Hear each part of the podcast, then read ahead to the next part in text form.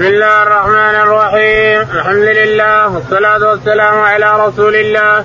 قال الإمام الحافظ أبو عبد الله محمد بن إسماعيل البخاري في صحيح كتاب الجهاد باب دعاء النبي صلى الله عليه وسلم إلى الإسلام والنبوة ولا يتخذ بعضهم بعضا أربابا من دون الله.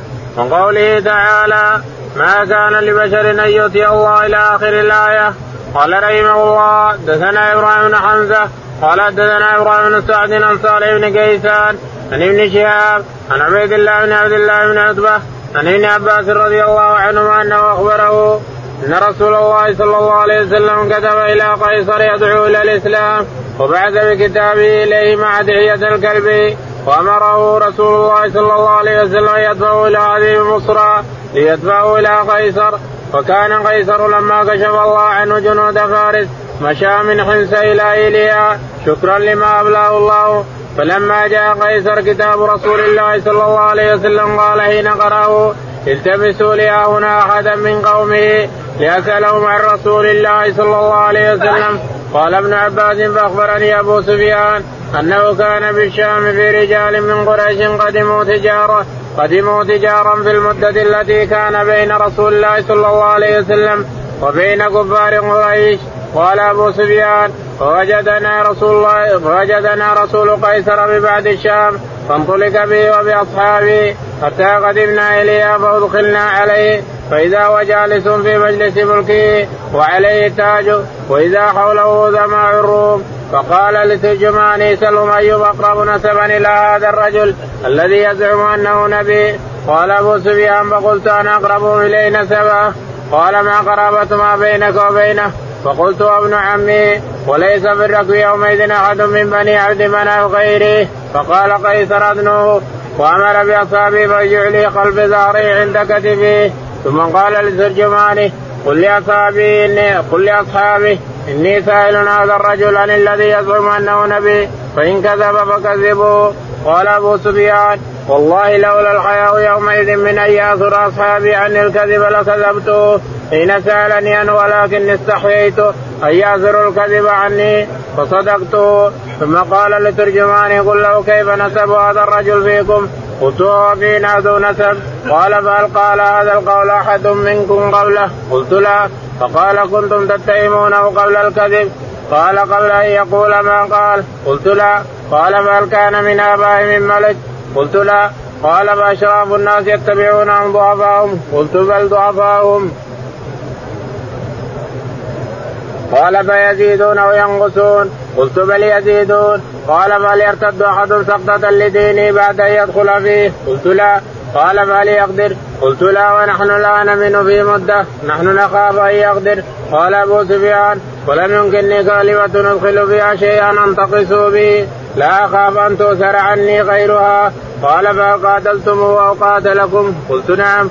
قال فكيف كانت حربه وحربكم؟ قلت كانت دولا رجالا يدال علينا المرة وندال عليه الأخرى. قال فماذا يأمركم؟ قال يأمرنا أن نعبد الله وحده لا نشرك به شيئا وينحانا عما كان يعبد آباؤنا ويأمرنا بالصلاة والصدقة والعفاف والوفاء بالعهد وأداء الأمانة. فقال لترجمانين قلت له. قل له إني سألتك عن نسبي فيكم فزعمت أنه ذو نسب. وكذلك الرسل تبعث في نسب قومها. وسألتك هل قال أحد منكم هذا القول قبله؟ فزعمت أن لا. فقلت لو كان أحد منكم قال هذا القول قبله. قلت رجل يأتم بقول قلت رجل يأتم بقول قد قيل قبله. وسألتك هل كنتم تتهمونه بالكذب قبل أن يقول ما قال؟ فزعمت أن لا فعرفت أنه لم يكن ليدع الكذب على الناس ويكذب على الله. وسألتك هل كان من آبائه من ملك؟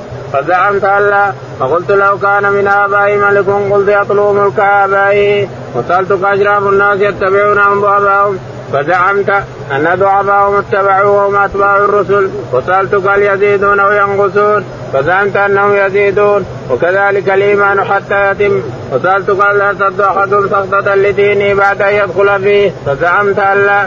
فكذلك الإيمان حين تخلط بشاشته القلوب لا يسخط أحد. وسألتك هل يقدر فزعمت ان لا وكذلك الرسل لا يقدرون. وسألتك هل قاتلتم وقاتلكم فزعمت ان قد فعل وأن حربكم وحربه تكون دولا يدال عليكم مرة وتدالون عليه الأخرى.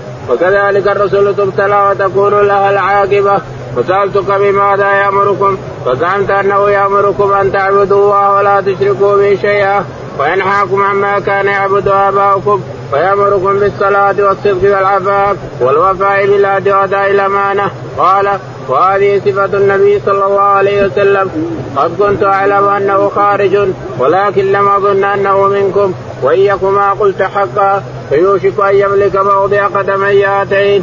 ولو أرجو أن أخلص إليه فتيشمت لقيه. ولو كنت عنده لغسلت قدميه قال أبو سفيان ثم دعا بكتاب رسول الله صلى الله عليه وسلم فقرئ فإذا فيه بسم الله الرحمن الرحيم. من محمد عبد الله ورسول الله رقل عظيم الروم. سلام على من اتبع الهدى. أما بعد فإني أدعوك بدعاية الإسلام. أسلم تسلم وأسلم يؤتك الله أجرك مرتين. فإن توليت فعليك اسم الاريسيين ويا أهل الكتاب تعالوا إلى كلمة سواء بيننا وبينكم. ألا نعبد إلا الله ولا نشرك به شيئا ولا يتخذ بعضنا بعضا أربابا من دون الله. فإن تولوا فقولوا اشهدوا بأننا مسلمون. قال أبو سفيان فلما انقضى مقالته علت أصوات الذين حوله من أجمع الروم وكثر لغتهم. فلا أدري ماذا قالوا. وأمر بنا فأخرجنا. فلما أن خرجت مع أصحابي وخلوت, وخلوت بهم قلت لقد أمر ابن ابي كبشه هذا ملك بني الاصفر يخافه قال أبو سفيان والله ما زلت ذليلا مستيقظا بأن امره سيظهر حتى أدخل الله قلبي الإسلام وأنا كاره. بسم الله الرحمن الرحيم الحمد لله رب العالمين وصلى الله على نبينا محمد وعلى آله وصحبه أجمعين. يقول الإمام الحافظ أبو عبد الله البخاري رحمه الله وقد نقل لنا قصة أبو سفيان مع هرقل عظيم الروم وما أعظم حق هرقل عظيم عظيم عظيم سبحان الله. حكمة. لكن الله جعل الشيطان يغلب على قلبه. كل عظيم وحكيم اسئلته كلها عظمة وكلها حكمة. لكن الله الشيطان غلب عليه. الشيطان يحب الملك غلب عليه. لما يسأل الأسئلة هذه. ويجاوب هذه ويؤمن بهذه الأسئلة. ويؤمن أن الرسول بهذه الصفات. إلا مشرك لكن غلب الله غلب الشيطان على عقله وأحب الملك. أحب الملك على الأمير هذا كان ينخلع يروح يتبع الرسول عليه الصلاة والسلام. اللي أعطاه الله مثل العقل هذه الحكمة. ينخلع من الملك يروح الرسول أحسن له من الملك. لكن الشيطان غلب عقله. يقول البخاري حدثنا باب دعاء النبي صلى الله عليه وسلم الناس إلى الإسلام باب دعاء النبي سنة تسع. الرسول عليه الصلاة والسلام يرسل الكتب والمراسلات إلى الملوك إلى كسرى وإلى قيصر وإلى غسان وإلى أمير البحرين وإلى كذا وإلى كذا. يرسل الرسل سنة تسع من الهجرة عليه الصلاة والسلام. لأنها انتهت.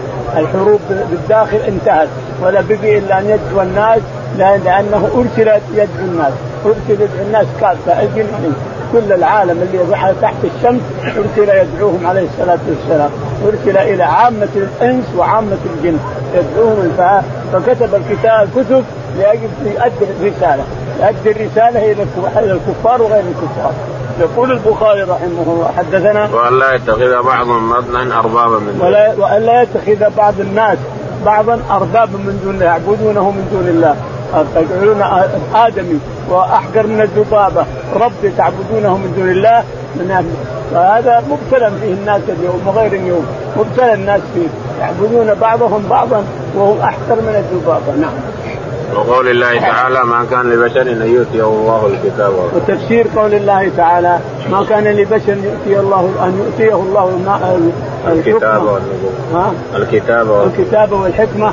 ثم يقول للناس كونوا عبادا لي من دون الله. ولكن كونوا ربانيين بما كنتم تعلمون الكتاب وبما كنتم تدرسون. يعني الله أمرنا أن نتخذه رب وحده لا شريك له ونؤمن برسوله عليه الصلاة والسلام فقط بس. ما ما لنا أن نشرك بالله لا نبي ولا غير نبي. ما للمسلم المسلم الحقيقي الذي يمشي على طريقه وفي طريقه إلى ربه مثل الشمس الواضحة لا يمكن أن يعيش يحيد عن هذه الطريقة. تلقى ربك وهو راض عنك الإنسان. إذا المسلم تمسك بالعروة الوثقى وبالدين الصحيح ومتابعة الرسول عليه الصلاة والسلام فيما أمر واجتناب ما عنه نهى وزجر يلقى ربه وضاحك له وهو مقبل عليه تعالى وتقدس. لأن ربك يرضى إذا أطعته رضي وإذا عصيته غضب ينتقم الشاهد أن لك الجنة إذا لاقيت ربك في عقيدة صافية وتوحيد صحيح ومحبة لربك ولرسوله عليه الصلاة والسلام. وأن لا تعبد غير الله. يقول حدثنا إبراهيم بن حمزه يقول حدثنا إبراهيم بن محمد قال حدثنا إبراهيم بن سعد. إبراهيم بن سعد قال حدثنا صالح بن كيسان. صالح بن كيسان عن ابن شهاب. عن ابن شهاب الزهري قال عن عبيد الله بن عبد الله بن مسعود عن عبيد الله بن مسعود قال عن عبد الله بن عباس. عن عبد الله بن عباس رضي الله عنهما نعم. قال أنه أخبر أن رسول الله صلى الله عليه وسلم كتب إلى قيصر يدعو إلى الإسلام. يقول ابن عباس إنه إن النبي عليه الصلاة والسلام كتب إلى قيصر اللي اسمه هرقله وكتبه يدعوه إلى الإسلام. وأرسل الكتاب مع دحية بن خليفة الكلبي وكتب إلى كسرى وكتب إلى غسان وكتب إلى ملك البحرين وكتب إلى الملوك كلهم سنة خمس سنة تسع. سنة تسع من الهجرة عمم الرسالة كلها لأن لا يبقى أحد إلا وبلغه رسالته عليه الصلاة والسلام. فوصل كتاب قيصر وصله مع دحية الكلبي وانتهك منه. قال سبحان الله هذا كتاب من نبي يزعم أنه نبي. التمسوا لي اناس من العرب يدنون نسبهم. يقرب من نسب هذا النبي نسألهم. يقول نعم. قال وامره رسول الله صلى الله عليه وسلم أن يدفعه إلى عظيم بصرى ليدفعه إلى قيصر. وأمره إلى عظيم بصرى، بصرى عمان الآن، كانت سوريا كلها كانت سوريا سوريا عامة. الأردن يدخل فيها وفلسطين تدخل. وحدود إلى حدود العراق وحدود تركيا. كلها تعتبر سوريا. ولهذا لما هزم هرقل من الجيوش المسلمة خرج إلى الدروب وخرج إلى تركيا. وقال عليك السلام يا سوريا. يعني كل ما يلي مملكتنا هنا كله يسمى سوريا ذلك اليوم. فقال نعم بصرى هي عمان. نعم. ليدفعه إلى قيصر. ليدفع الكتاب إلى قيصر. دفعه إلى قيصر واستلحق دحية الكلبي وكان قيصر لما كشف الله عنه جنود فارس مشى إلى من حمص إلى إيليا. شكرا لما وكان قيصر لما انهزمت فارس. يعني تقاتلوا مع الفرس فهزمهم فهزم الله الفرس بالروم. فلما انهزمت الفرس أتى إلى إيليا يعني بيت المقدس ليشكر الله تعالى وتقدس ثم تعبد الله فيها كم يوم ثم رحل إلى دمشق. نعم. ولما جاء نعم. ولما جاء قيصر كتاب رسول الله صلى الله عليه وسلم قال حين قرأوا التمسوا لي هنا احدا من قوم فلما وصل الكتاب وقرأ الكتاب قال التمسوا لي أناس من العرب في هذا البلد. فالتمسوا ووجدوا أبو سفيان في دمشق يتقضى هي عادتهم.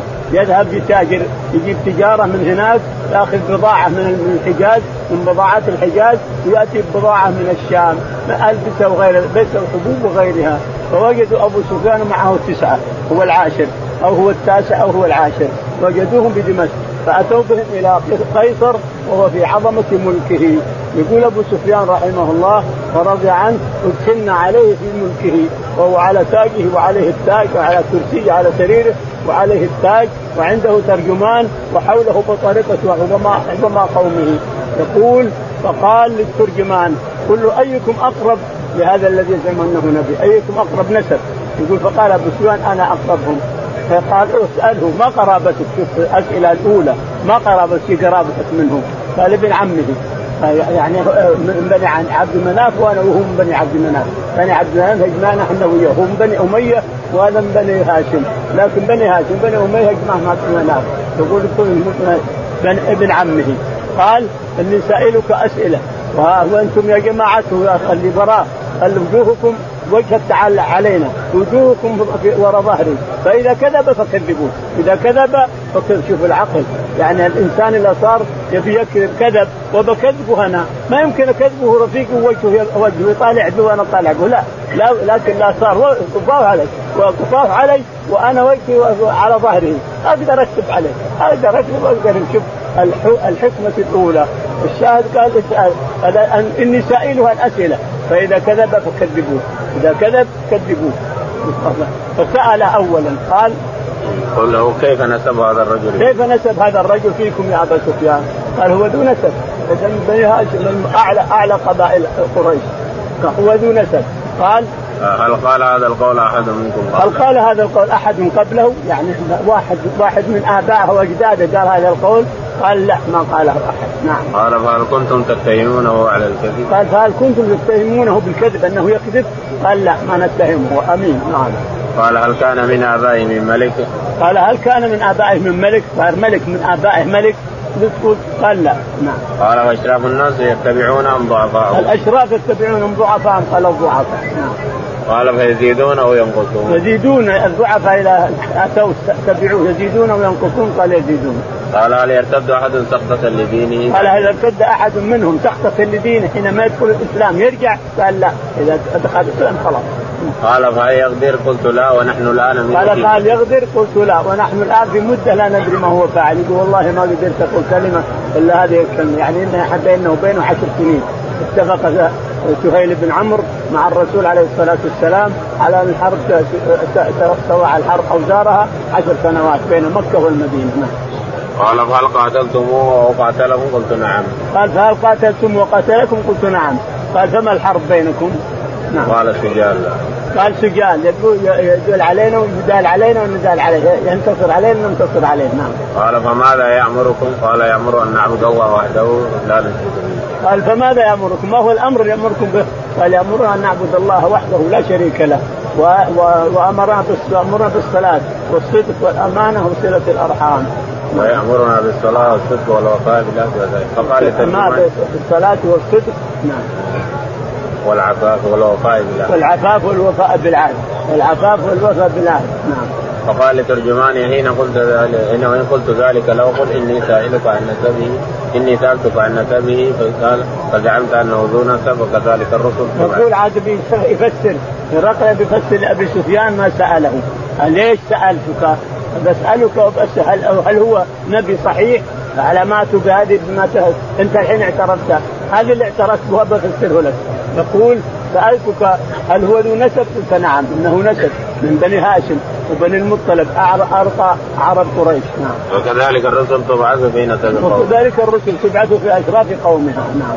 قال سألتك هل قال أحد منكم هذا القول؟ قال فنعم لا. يقول سألتك هل قال أحد هذا القول قبله؟ فقلت لا. قلت لو كان أحد قاله قبله كذب كذب اللي قال. لأن فلان قال أنا بقول مثله. لكن ما قال. نعم. وسالتك هل تتهمونه بالكذب قبل أن يقول قال وسالتك تتهمونه بالكذب قبل أن يقول ما قال قلت لا ما ما ما يستويه بالكذب. نعم.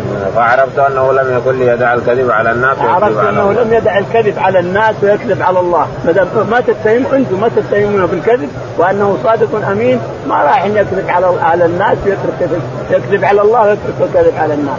وسالتك هل كان من آبائه من ملك ان لا؟ والله يترك الكذب على الناس يكذب على الله هذا مستحيل مستحيل. نعم. وسألتك هل كان من آبائه من ملك فزعمت أن لا؟ سألتك هل كان من آبائه ملك زعمت أن لا.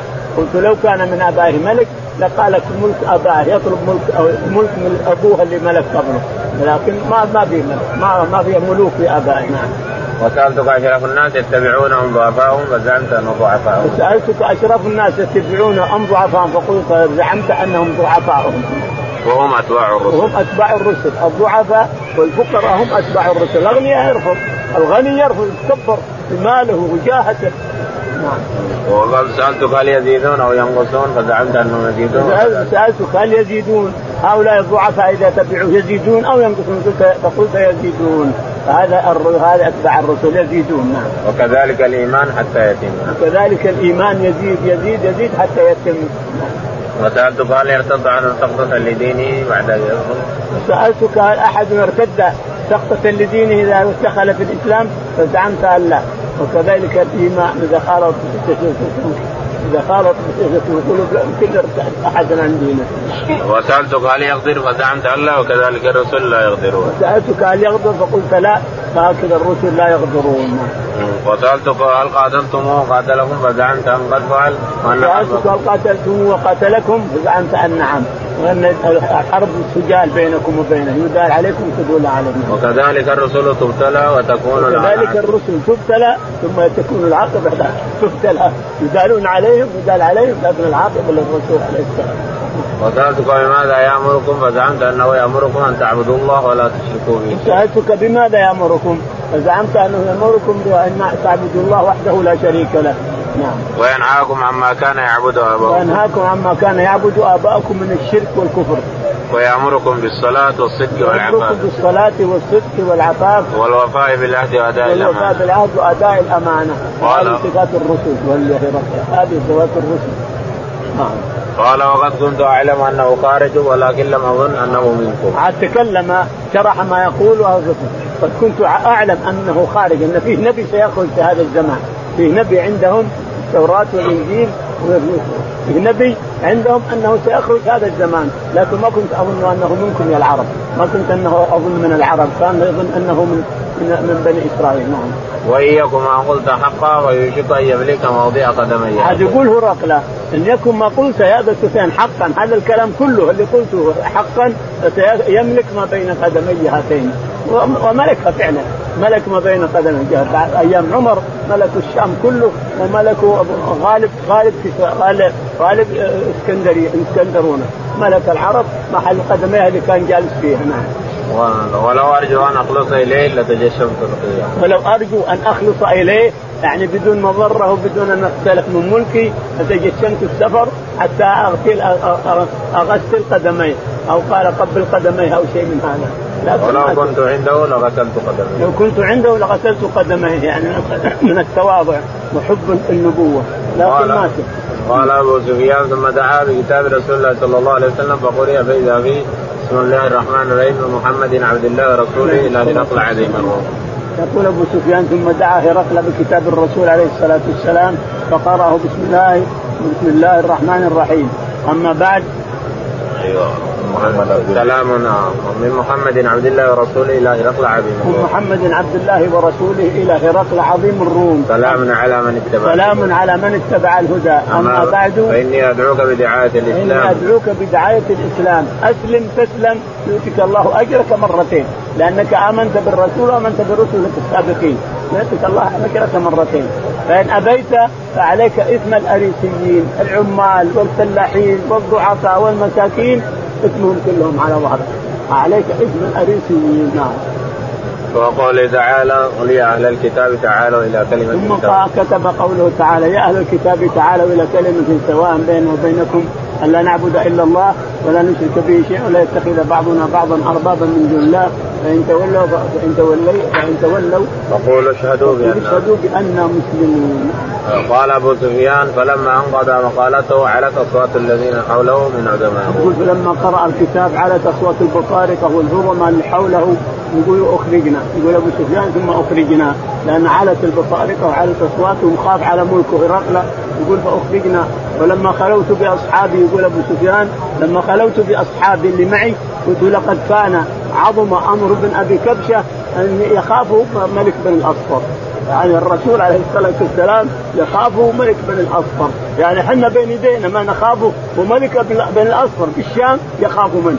لقد عظم أمر أمر ابن أبي كبشة أمه من الرضاعة اسمها أبي كبشة أبوه من الرضاعة. يقول لقد عظم أمر ابن أبي كبشة حتى إنه لا يخافه ملك بن الأصفر. نعم يخاف الملوك كلهم مو بس ملك قال أبو سفيان والله ما زلت ذليلا مستيقظا بأن أمره سيظهر حتى أدخل الله قلبي الإسلام وأنا كاره. ثم تيقن ثم تيقن يقينا أن الرسول عليه الصلاة والسلام سياخذ أمره. والله ما كنت ما زلت كل حياتي موقنا أن أمر الرسول سيخرج حتى أدخل الله الإسلام علي عام الفتح عام فتح مكة أسلم أبو سفيان وأولاده الثلاثة. معاويه ويزيد الصفه الشاهد يقول ما كنت معتقدا جازما أن أمر الرسول سيخرج حتى هداني الله للإسلام عام الفتح ولا معتقد جزما أنه سينتصر وأن أمره سيظهر. وأنا كاره. وأنا يقول دخلت الإسلام وأنا كاره. يعني عام الفتح ما أراد الإسلام. غالب أهل مكة ما أنتم قائلون يا أهل مكة.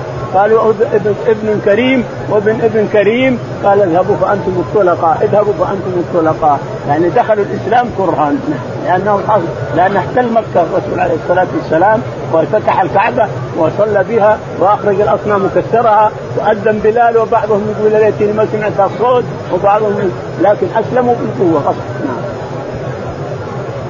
قال رحمه الله حدثني عبد الله بن مسلمة الكعنبي قال حدثنا عبد العزيز بن أبي حازم نبي عن سهل بن سعد رضي الله عنه سمع النبي صلى الله عليه وسلم يقول يوم خيبر لأعطين الرأية رجلا يفتح الله على يديه فقاموا يرجون لذلك أيهم يعطى فغدوا وكلهم يرجو أي وكلهم يرجو أن يعطى فقال أين علي؟ فقيل اشتكي عينيه فأمر فدعي له فوسك في عينيه فبرأ مكانه حتى كان لم يكن به شيء فقال نقاتلهم حتى يكونوا مثلنا فقال على رسلك حتى تنزل بساحة ثم ادعوهم إلى الإسلام وأخبرهم بما يجب عليهم فوالله لأن يهدى بك رجل واحد خير لك من حمر النعم. نعم. يقول البخاري رحمه الله حدثنا عبد الله بن مسلمة. عبد الله بن مسلمة القعنبي قال حدثنا عبد العزيز بن أبي حازم. عبد العزيز بن أبي حازم عن أبيه. عن أبيه أبي حازم الصغير قال عن سهل بن سعد الساعدي رضي الله عنه قال قال الرسول يوم خيبر لأعطين الراية رجل. أن الرسول عليه الصلاة والسلام لما نزل بخيبر وتحصنوا بالحصن الكبير حصن مرحب والحصون كلها فتحت جميع الحصون فتحت ما عدا الحصن الكبير القوي اللي بابه يقولون وزنه أكثر من 500 رطل أكثر من 500 باب الحديد يقول فتحصنوا به وقفلوه عليهم. فلما بات ليلة من الليلات قال الرسول عليه الصلاة والسلام لا لا لأعطين الراية لأن الراية غدا رجلا يحب الله ورسوله في, رواية. ويحبه الله ورسوله. هذا الذي في رواية البخاري ومسلم لكن ما وردت هنا. يقول رجلا يحب الله ورسوله ويحبه الله ورسوله. وتطاولت أعناق الناس جميعا منهم عمر. والله ما حبيت الأمارة إلا ذلك اليوم. يقول فلما أصبح الصباح يقول غدوت مبكرا لعله يأمرني يعطيني ما قال. يقول فلما تفقد الناس عليه الصلاة والسلام قال أين علي بن أبي طالب؟ قال إنه يشتكي عيني ارمد فدعي به فجيء يقال. يقوده واحد ثم جلس بين يدي الرسول عليه الصلاة والسلام فنفث على عينيه فبرئ كان لم يكن به وجع. راح الوجع كله في الساعة. الألم كله راح ورجع بصره كما كان. فأعطاه الراية وقال اذهب. فقال فقال فأخذ الراية ومشى قال على ما نقاتلهم يا رسول الله؟ قال اذهب. اذهب نعم. حتى تنزل بساحتهم حتى تنزل بساحتهم ثم ادعهم إلى الله ورسوله ادعهم إلى الإسلام. والإسلام هنا إذا أطلق أريد به الإيمان أيضا. الإسلام والإيمان. وكذلك الإيمان إذا أطلق أريد به الإسلام. فالاسلام والإيمان متشابكان إلا إذا أفرد الإسلام وحده وعني به الإسلام وحده وأركان الإسلام هي خمسة. أو عني الإيمان وحده وأفرد الإيمان وأريد به الإيمان وحده. وإلا فالإسلام هو الإيمان والإيمان هو الإسلام. الشاهد يقول ادعهم إلى الإسلام فإنهم أطاعوك لذلك؟ نعم. هذا هنا ما جاء ذكر الرواية. فوالله لا يهدى قال فوالله أقسم الرسول عليه الصلاة والسلام فوالله لأن يهدي الله بك رجلا واحدا يعني أو امرأة ما هو بس رجل حتى المرأة لهداها الله. لأن يهدي الله بك رجلا واحدا خير لك من حمر النعم. جميع حمراء من النعم التي في البلد في الأرض حمراء فرس حمراء جمل أحمر ناقة حمراء غنم حمراء بقرة حمراء كل أحمر هي خير. هداية رجل واحد أو امرأة واحدة خير لك من حمر النعم الذي في موجودة في الأرض. فذهب عليه رضي الله عن علي ثم خرج له مرحب من الحصن الكبير وتبارز وقتل مرحب. ثم قفلوا اليهود قفلوا الباب. الباب يقول 500 أو 1000 رطل نعوذ بالله ثقيل مرة. فجاء علي رضي الله عنه يقول أبو مشي الأشعري فأخذ الدربة اللي قفلوها هز هزت شالها ورماها. يقول راحت أربعة أمتار وخمسة أمتار. ثم دخلنا الحصن بالقوة. ثم أتى بهم عليه الصلاه علي رضي الله عنه يقودهم كلهم بالسيف. أخرجهم إلى الرسول. جميع ما فيه. الأموال النساء الأطفال المغانم الغنم البقر كل ما فيه من المغانم والأموال أخرجها إلى ساحة إلى ساحة القصر حيث يراها الرسول عليه الصلاة والسلام وحيث قسمها عليه الصلاة والسلام بين المسلمين ثم انتهى الحرب خلاص نعم. قال رحمه الله حدثنا عبد الله بن محمد قال حدثنا معاوية بن عمرو قال حدثنا أبو إسحاق عن حميد قال سمعت أنس رضي الله عنه يقول كان رسول الله صلى الله عليه وسلم إذا غزا قوما لم يغزي لم يقر حتى يصبح فإن سمع أذانا أمسك وإن لم يسمع أذانا أقار بعدما يصبح فنزلنا خيبر ليلا. يقول البخاري رحمه الله حدثنا عبد الله بن محمد. عبد الله بن محمد قال حدثنا معاوية بن عمرو. معاوية بن عمرو قال حدثنا أبو إسحاق. أبو إسحاق قال حدثنا حميد الطويل. حميد الطويل عن قال أنس. عن أنس رضي الله تعالى عنه يقول لما غزونا خيبر أتى الرسول عليه الصلاة والسلام في الصباح دخل عليهم في الصباح. قبل أن تطلع بعد ما صلى وأشرق النور قليلا دخل عليهم. فلما خرجوا بمساحيهم وجبلهم الزبلان المكاتل والمسحات يشتغلون الغيث قالوا محمد رأى الرسول عليه الصلاة والسلام محمد والخميس محمد والخميس الخميس الجيش. الخميس يعني الجيش. ويسمى الخميس لأنه خمس فرق. مقدمة ومؤخرة ويمنه ويسرة وقلب. خمسة فرق. خمس فرق يسمى الخميس الجيش يسمى الخميس لأنه خمس فرق.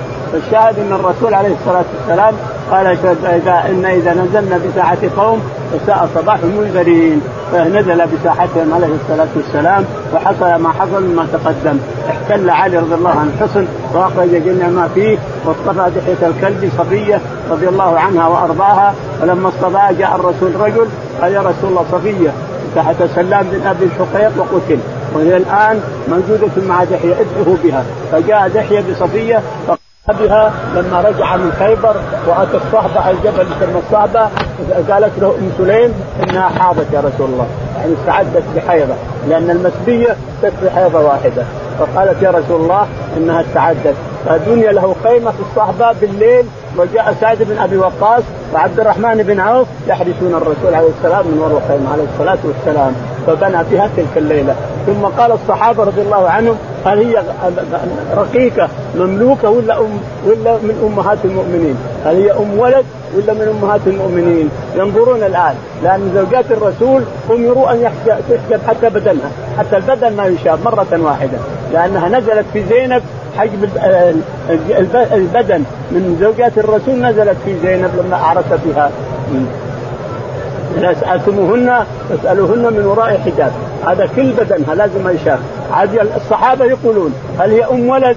وإلا زوجة. نشوف الصدق لما أصبح عليه الصلاة والسلام أتي أتت صفية فجعل قربت من الناقة جلس عليه الصلاة والسلام تحت فخذ الناقة وجعلت رجلها على فخذ الرسول ثم ركبت وراء تمدد اللي وراء تردوه في النص وتمسكت بالغزاله خذلت الشاة ثم جعل حباتها وراها ثم جعل شرشف أبيض وراء قالوا خلاص.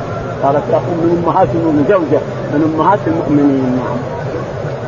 قال رحمه الله حدثنا قتيبة قال حدثنا إسماعيل بن جعفر بن حميد عن انس رضي الله عنه أن النبي صلى الله عليه وسلم كان إذا غنى إذا غزا بنا قال حدثنا عبد الله بن مسلم عن مالك عن حميد ان انس رضي الله عنه أن النبي صلى الله عليه وسلم خرج إلى خيبر فجاءها ليلا وكان إذا جاء قوما بليل لا يغير عليهم حتى فلما خرجت يهود بمسائهم ومكاتلهم فلما رأوه قالوا محمد والله محمد هو الخميس فقال النبي صلى الله عليه وسلم الله أكبر قربت خيبر إنا إذا نزلنا بساحة قوم فساء صباح المنذرين. يقول البخاري رحمه الله حدثنا قتيبة بن سعيد. قتيبة بن سعيد قال حدثنا إسماعيل بن جعفر. إسماعيل بن جعفر قال حدثنا حميد. حميد الطويل عن أنس رضي الله تعالى عنه ثم قال ثم حول. ثم حول فقال نعم. حدثنا عبد الله بن مسلمة. حدثنا عبد الله بن مسلمة قال حدثنا مالك. مالك رضي الله عنه قال عن حميد الطويل عن أنس. حميد الطويل عن أنس بن مالك رضي الله عنه قال لما غزا الرسول خيبر عليه الصلاة والسلام كان لا يغير على أحد إلا إذا أصبح يصلي الصبح يصلي الفجر ثم إذا أسفر قليلا أغار عليه الصلاة هذه عادته على العرب كافة والعرب الذي غير خيبر يستني فإن سمع أذانا للفجر يصلون تركهم خلاص صاروا مسلمين خلاص. وإن لم يسمع أذان نهائيا أغار عليهم. فبني المصطلق جلس عندهم بالليل كله حتى إذا أصبح عليه الصلاة والسلام أذن بلال الفجر وصلوا الفجر ما سمعوا أذان. فأغار عليهم عليه الصلاة والسلام. راحت الخيل من وراهم والجيش والرجل من هنا. فغار عليهم اخذهم كلهم ما بقي أحد. لأن الخيل ردتهم والرجل. الرجل والجيش من هنا. وهذاك يعني خلوهم بعدوه وأتوهم هم نومة فأخذوهم بكاملهم. أخذوا بين المصطلق عليه الصلاة والسلام بكاملهم. واصطفى وتزوج ابنة رئيس كما سيأتي. يقول البخاري لما يقول أنس رضي الله عنه فلما أتينا خيبر لا يمكن أن يصبح أحد إلا حتى يصلي الفجر ويسفر قليلا. يقول فلما اسفر عليه الصلاة والسلام دخل شوارع خيبر هو الجيش على الشوارع ضيقة لكن الجيش يتفرق. يجي ناس من هنا وناس من هنا ناس من هنا. والرسول بوصف عليه الصلاة والسلام. يقول لما ما وعينا إلا اليهود خارجين بالمكاتل الزبلان والمساحي يبون يشتغلون. فنظروا إلى الجيش قالوا محمد والجيش منصوبة على المعية يعني مع الجيش. محمد مع الجيش. محمد والجيش محمد والجيش. محمد والخميس فقال الرسول عليه الصلاة والسلام إذا نزلنا في ساحة صباح المنذرين فحصل ما حصل مما سبق وهو أنه جلس عليه الصلاة والسلام في ساحة من الساحات وأرسل الجيوش تفتح الحصون كلها. ففتحت جميع الحصون وأتي من فيها إلا الحصن الكبير اللي فيه مرحب. الرئيس. البطل بطلهم رئيسهم. مرحب اليهودي هذا عصى عليهم. وخذوا أيام وهم لكن عصى لأنه فيه كل شيء. الماء فيه والطعام فيه وكل حاجة فيه. ما يحتاج إلى حاجة لكن ذلك اليوم بعد ثلاث أيام قال ما قال عليه الصلاة والسلام ويأتين الراية غدا رجل يحب الله ورسوله ويحبه الله ورسوله يفتح الله على يديه إلى آخره. ففتح الله على يديه علي رضي الله عنه وقتل مرحبا. خرج له ويرتقي أنا الذي سمتني أمي مرحبا. شاك السلاح مرحب. شارك شاك السلاح بطل مجرب. قال علي رضي الله عنه أنا الذي سمتني ام حيدرة. يعني أسد. حيدرة. كريه أنا الذي سمتني ام حيدرة فليت غابات. مثل الأسد صاحب الغابة اللي يحامي عن أولاده فليت غابات شديد الماضيه كريه المنظرة. أقول لكم بالسيف كيف كيف الحبة؟ كيف السندرة؟ الحبه إلى آخره. قال رحمه الله حدثنا أبو اليمان قال أخبرنا شعيب بن الزهري قال حدثنا سيد بن المسيب ان ابا هريرة رضي الله عنه قال قال رسول الله صلى الله عليه وسلم أمرت أن اقاتل الناس حتى يقولوا لا إله إلا الله فمن قال لا إله إلا الله فقد عصم مني نفسه وما له إلا بحقه وحسابه على الله رواه عمر وابن عمر للنبي صلى الله عليه وسلم. يقول البخاري رحمه الله حدثنا أبو اليمان. أبو اليمان قال حدثنا شعيب بن أبي حمزة. شعيب بن أبي حمزة قال حدثنا الزهري. الزهري قال عن سعيد بن المسيب. عن سعيد بن المسيب. عن أبي هريرة. عن أبي هريرة رضي الله تعالى عنه أن النبي عليه الصلاة والسلام قال أمرت أن أقاتل الناس حتى يقولوا لا إله إلا الله. لاحظ هنا ما في محمد رسول الله. كثير من الأحوال ما تذكر محمد رسول الله لأنها يدخل تبع. الرسول عليه الصلاة والسلام يدخل تبع. من كان آخر كلامه من الدنيا لا إله إلا الله دخل الجنة. ما في محمد رسول الله. ما تذكر رسول الله في الأشياء التي يجب أن يوحد الله وحده لا شريك له. فقال من كان آخر كلامه لا إله إلا الله دخل الجنة. وهنا يقول أمرت أن أقاتل الناس. أمرت أن أقاتل الناس حتى يقولوا لا إله إلا الله. أصله إذا قلت لا إله إلا الله دخلت الشهادة ضمنا ذلك أن محمد رسول الله إذا أسلمت لا شك أنك رايح تؤمن بالرسول عليه الصلاة والسلام. فلا حاجة إلى تكرارها. لا إله إلا الله محمد رسول الله. لا إله إلا الله محمد. ما هي حاجة؟ حالات ما يذكر فيها الرسول بل يوحد الله وحده لا شريك له. وحالات يذكر الرسول لا شيء. لكن من الأفضل أن يقول الإنسان أشهد أن لا إله إلا الله وأشهد أن محمدا عبده ورسوله أو رسول الله لتحصل له الشهادة. أما إذا قال محمد رسول فهو إخبار يصير إخبار ما هو شهادة. لكن إذا قلت أشهد أن لا إله إلا الله. وأشهد أن محمد رسول الله شهادة ولك أجر عظيم الإنسان في هذه الشهادة. أما إذا قلت لا إله إلا الله ثم قلت محمد رسول الله تخبر أن الرسول أن الرسول محمد أن محمد رسول الله تعالى تخبر إخبار. لكن الشهادة أعظم لاجرك نعم. ومن قال لا إله إلا الله فقد عصم مني ومن قال لا إله فقد عصم مني دمه وماله. إلا إلا بحق لا إله إلا الله وهو العصيان. وحسابه على الله. وحسابه على عصم مني ما دمه وماله إلا بحقها وحسابه على الله. وحقها أن تصلي وتصوم وتزكي وتحج البيت إذا استطعت. هذا حق لا إله إلا الله. حق لا إله إلا الله. لا إله هي الأصل. الأصل أشهد أن لا إله إلا الله وأشهد أن محمدا رسول الله. هذا الأصل. هذا التوحيد وهذا الأصل وهذا الدين. بعدين وش فيها الفروع؟ الفروع أربعة. وش الصلاة الصوم الصدقة الحج الصلاة الصوم الزكاة الحج كلها أركان للإسلام الأربعة. رواه عمر وابن عمر عن النبي صلى الله عليه وسلم. يقول هذا الحديث رواه عمر وابن عمر عن النبي عليه الصلاة والسلام. باب من أراد غزوة فورى بغيرها ومن أحب الخروج يوم الخميس. قال رحمه الله دثنا يحيى بن بكير قال دثنا الليث بن قيل بن شهاب قال أخبرني عبد الرحمن بن كعب بن مالك أن عبد الله بن كعب بن مالك عنه وكان قائد كعب من بنيه. قال سمعت كعب بن مالك رضي الله عنه حين تخلف عن رسول الله صلى الله عليه وسلم. ولم يكن رسول الله صلى الله عليه وسلم يريد غزوة إلا ورى بغيرها قال حا حدثني أحمد بن محمد. قال أخبرنا عبد الله قال أخبرنا يونس بن الزهري. قال أخبرني عبد الرحمن بن عبد الله بن كعب بن مالك.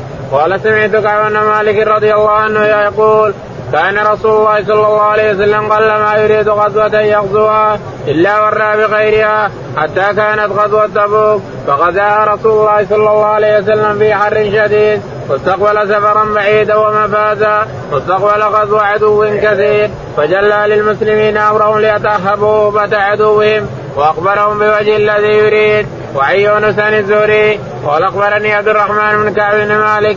أن كعب أن كعب بن مالك رضي الله عنه كان يقول لقل ما كان رسول الله صلى الله عليه وسلم يخرج إذا خرج في سفر إلا يوم الخميس.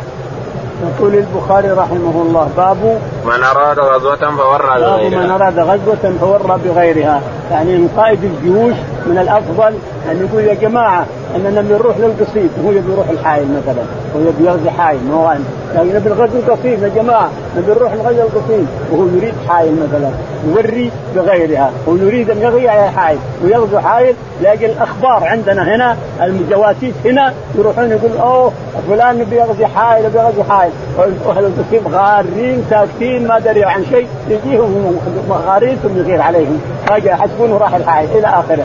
فهكذا كان الرسول عليه الصلاة والسلام إذا أراد غزوة ور بغيرها. يريد أن نغزو بني عامر يا جماعة. بني عامر. وهو يريد فزاره ما يريد بني عامر. يريد فزاره يقول إلا تبوك. ليش؟ لأن تبوك شمس وحر وبعيدة. مسافة 20 يوم. نستقبل مئة ألف من بني غسان. قوم كبير. وورى جلاها لهم. يا جماعة نريد أن نغزو تبوك. نذهب إلى تبوك. علشان يستعدون لأجل عطش قربة ياخذ قربة ياخذ ذهاب ياخذ ناقة أو ناقتين لا تنقطع سعيد. مسافة 20 يوم تمشي الإنسان. فجلى لهم الأمر قال إننا غازونا تبوك يا جماعة فاستعدوا يعني ما ور بها. قال لا تبوك خلاص. لأنها بعيدة وفي حر شديد والناس قد يكونوا فقراء أو يكون بعضهم ما عنده ناقة وبعضهم ما عنده طعام بعضه علشان يلتمس من أخيه ناقة أو يتدين من هذا فلوس أو يتدين من هذا أو واحد يجهز الثاني إلى آخره ليستعدوا. يقول أبو كعب بن مالك رضي الله عنه وهو من المتخلفين من الثلاثة اللي خلفوا يقول فور فجلاها الرسول لأجل أنها بعيدة ولأن جيش الناس اللي بنواجههم حوالي 100000 لكن هربوا. هربوا تركوا ملك غسان حاله هربوا لما علموا أن محمد عليه الصلاة والسلام خرج هربوا لأنه يقول نصرت بالرعب مسيره شهر. والشام عندنا عنا شهر على الجمل شهر. يقول نصرت بالرعب مسيره شهر. فلما سمعوا أن الرسول خرج من المدينة متجها إليهم هرب جميع العالم وبقي ملك غسان حاله ما عنده إلا عبيده وحرسه فقط. نعم. قال رحمه الله دثني عبد الله بن محمد قال حدثنا هشام قال أخبرنا معمر عن الزهري عن عبد الرحمن بن كعب بن مالك عن أبي رضي الله عنه أن النبي صلى الله عليه وسلم خرج يوم الخميس في غزوة تبوك وكان يحب أن يخرج يوم الخميس. يقول البخاري حدثنا عبد الله بن محمد. عبد الله بن محمد قال حدثنا هشام هشام قال حدثنا معمر. معمر قال حدثنا الزهري. الزهري قال عن عبد الرحمن بن كعب بن عبد الرحمن بن كعب بن مالك. وكان أبيه. قائد أبيه. قال عن أبيه. عن أبيه كعب بن مالك رضي الله عنه. القصة كبيرة طويلة مرة. جابها ساقها البخاري رحمه الله ومسلم. ما تأتي إلا لا لكن طويلة. أربع ورق وخمس ورق. كعب في غزوة تبوك طويلة جدا. اولا حكى أن الصحابة كانوا يستعدون وأنه تخلف لسبب كذا وسبب كذا وأن ما له سبب يقيني ولا سبب شرعي اطلاقا. بل عنده ناقتين ولكن وعنده زوجتين والأرض باردة والنخل بارد والرطب طاح. يقول هذا الذي الله ما أراد أني أخرج لأجل حكمة من الله لأجل يكون الهجر الهجر عقاب لأجل يجعل الله شرعا أن الهجر عقاب. إذا خالف هذا المسلم نهجره. ثلاثة أيام أربعة أيام عشرة عشرين لأنه صار عقاب. لكن بعض الناس اليوم لو تهجروا ما درى عنك. ولا ولا حلم بك ولا التفت إليك إطلاقا. إذا ما صار عقاب. إذا تفكك الناس صار ما هو عقاب. إلى آخره. نعم. قال خرج يوم في غزوة تبوك خرج يوم الخميس. يقول كان الرسول عليه الصلاة والسلام يحب أن يخرج الغزوة يوم الخميس دائما يخرج يوم الخميس صباحا ثم يمشي على طريقه حتى يصل إلى ما يريد عليه الصلاة والسلام، مشى 20 يوم ومر على الحجر وحصل ما حصل في الحجر لها قصة طويلة، الحجر حينما أتى العذيب أتى اولا ينبع ثم عذيب حلو. بعد ينبع على الصويدره تخرج من المدينة الإنسان على الصويدره مسافة من ثلاثة أيام للجمل الآن نص ساعة. تخرج بها بالسيارة من جعلتها الحكومة خطين خط رايح وخط جاي. ثم تخرج. إن أردت الشمال تروح على الشمال حايل وما حولها تروح يسار. وإن أردت القصيم تبتل سوا وإن أردت تبوك والشام تبتل على طول. الإنسان ما تروح لا يمين ولا يسار. أول ما يحصل ما أتيك الحناكية قرية كبيرة تسمى الحناكية. ثم بعد ذلك تمشي على العلا ثم العذيب ثم الحجر وقال في الحجر لا لا أحد يشرب من الماء، لا أحد يأخذ من ماءها إلا ماء ماء الناقة، ماء الناقة حصلتوه اشربوا منه، ولا الجميع كله مغضوب عنه لا تشربوه، ولا تمشوا مشي. اركض واركب، قالوا البعالين تركض ركض حتى تقطعوه لئلا تعذب لأنه أرض قوم عذبوه، فخرج عليه الصلاة والسلام عن الحجر حتى أبعد عنه بعيد ثم نزل، صار الناس صار اللي معه ما أخذ من بئر الناقة. لكن يقول ابن القيم رحمه الله أن بئر الناقة خلط بالمياه كلها مياه ثمود فمعناه حتى الناقة لا تشرب منها الإنسان إذا أتيت حجر الحجر. لأنه خلط خلط من تحت. خلط الفندق نفق خلط الآبار كلها خلطت الترك. الترك خلطت الآبار كلها. بئر الناقة والآبار الثانية. فمعناه أنك ما تشرب من الحجر إذا أتيت إليه ولا تأكل من فاكهته نعم. قال وكان يحب الخروج يوم الخميس وكان عليه الصلاة والسلام يحب الخروج يوم الخميس باب الخروج بعد الظهر. قال رحمه الله دثنا سليمان بن حرب قال حدثنا حماد بن أيوب بن أبي قلابة عن أنس رضي الله عنه النبي صلى الله عليه وسلم صلى بالمدينة الظهر أربعة والعصر بذي الحليفه ركعتين ومن سمعتم يصرخون بهما جميعا. يقول البخاري رحمه الله باب الخروج بعد الظهر أو بعد صلاة الظهر أو قبلها تصلي برا الانسان بحر. تخرج في الظهر وتصلي خارجها. يقول أنا يقول البخاري رحمه الله حدثنا سليمان بن حرب. سليمان بن حرب. قال حدثنا حماد بن زيد. حماد بن زيد. قال حدثنا أيوب. أيوب قال عن أبي قلابه عن أبي قلابه قال عن أنس بن مالك. عن أنس رضي الله عنه قال صلى الظهر الرسول عليه الصلاة والسلام بالمدينة اربعا وصلى العصر بالحليفة ركعتين. يعني لما صلى الظهر خرج عليه الصلاة والسلام وكان يحب الخروج بعد صلاة الظهر يصلي الظهر ثم يخرج. يعني معناه أنه من السنة أن يخرج الإنسان حينما يصلي الظهر ثم يخرج من بلده إذا كان يريد حج أو عمرة أو غزو أو جهاد أو شيء من هذا. يخرج بعدما يصلي الظهر في البلد ثم يخرج إلى المكان اللي فيه ثم يقصر صلاة العصر إلى آخره. نعم. الله اعلم. اللهم اهدنا فيمن هديت وعافنا فيمن عافيت وتولنا فيمن توليت. اللهم توفنا مسلمين. والحقنا بالصالحين رب العالمين.